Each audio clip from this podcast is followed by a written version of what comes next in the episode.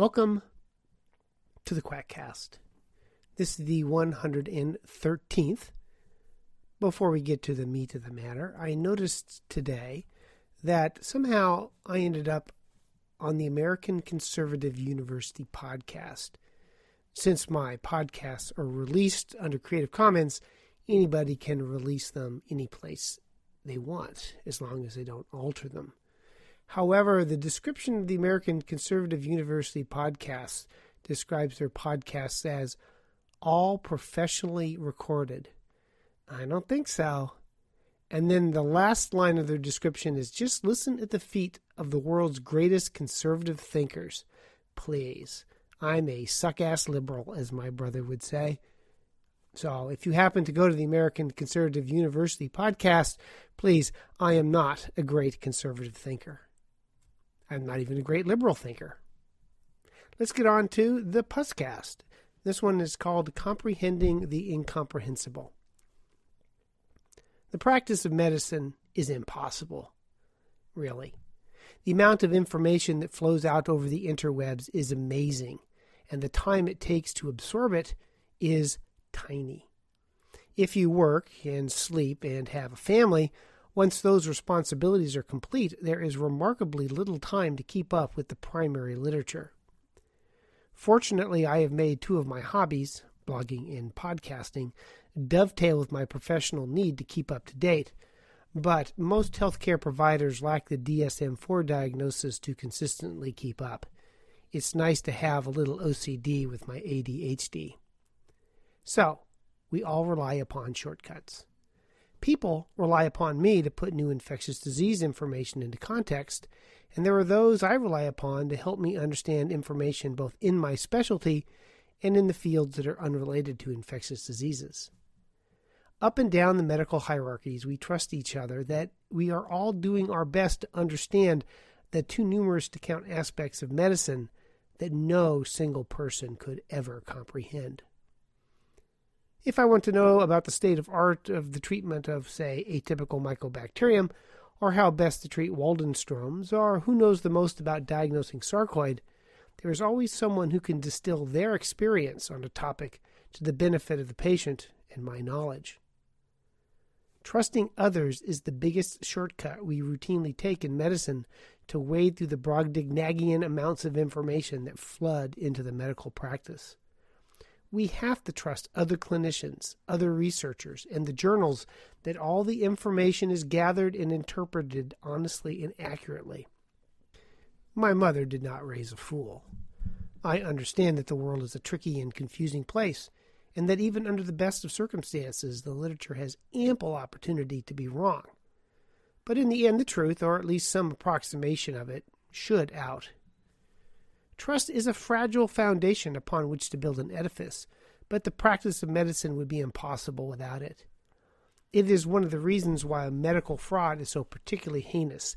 It strikes to the heart of how we need to practice medicine. One of the shortcuts we use is statistics. It is a quick and dirty way to check the validity of results, and there is nothing like a good p value to make the results believable. And the smaller the p value, the better. That is a simple and sometimes misleading approach. Except for infectious disease and scams, I rarely have the luxury to read a study closely, so I look at the p values. Now, I've had this long mental block with statistics. I took and dropped statistics once a year for four years in college. Once they got past the bell shaped curve and the flip of the coin, they would always lose me.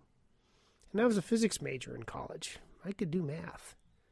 So I have to trust that the statistics are correct when I read a paper, and that bothers me.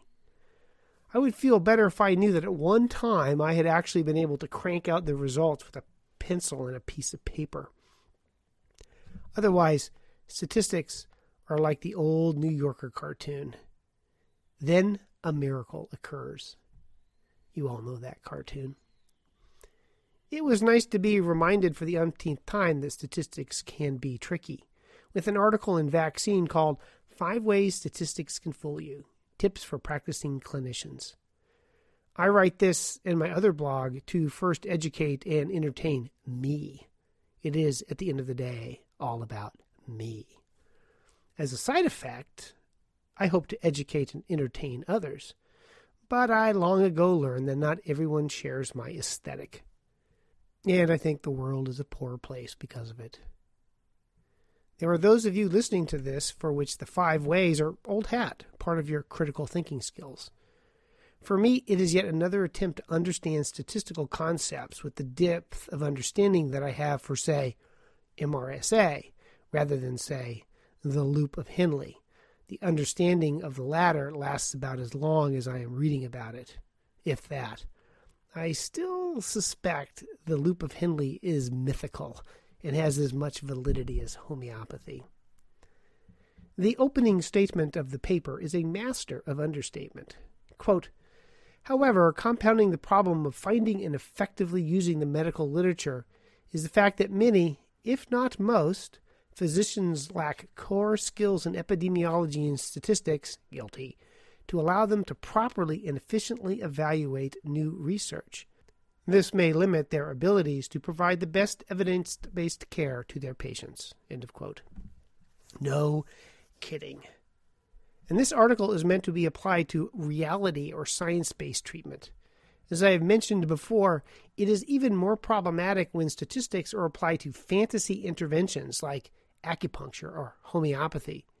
Then, not only do physicians lack the core competencies to evaluate the paper, most are not able to recognize the subtle biases that allow magic to be perceived as real. It's like having real scientists evaluate ESP, where a magician would be a much better qualified observer. I suspect that many editors and reviewers of scam papers are untrained in the skills required to evaluate scam research.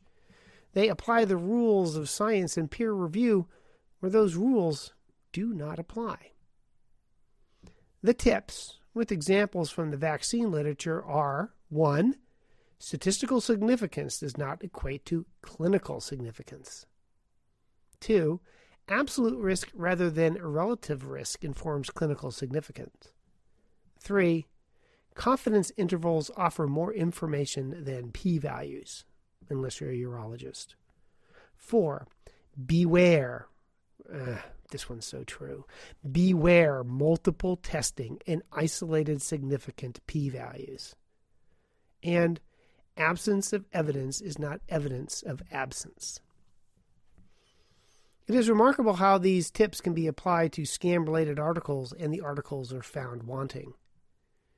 And this is, of course, in the application of statistics to reality. If you add a touch of prior plausibility, and there is no reason to suspect that the barely positive results noted in many scam studies are due to anything but bias and only bias, since most of the interventions we discuss on this podcast, the Royal We, have zero probability of a real effect, there should be an alternative explanation for what appear to be beneficial outcomes. In the case of scam, the absence of evidence is very likely the evidence for absence. Recently, there have been two other articles that looked at the effect of bias on outcomes in clinical trials. One was Observer Bias in Randomized Clinical Trials with Binary Outcomes, systematic review of trials with both blinded and non blinded outcome assessors, and Observer Bias in Randomized Clinical Trials with Measurement Scale Outcomes, a systematic review of trials with both blinded and non blinded assessors. It is almost the same article twice over.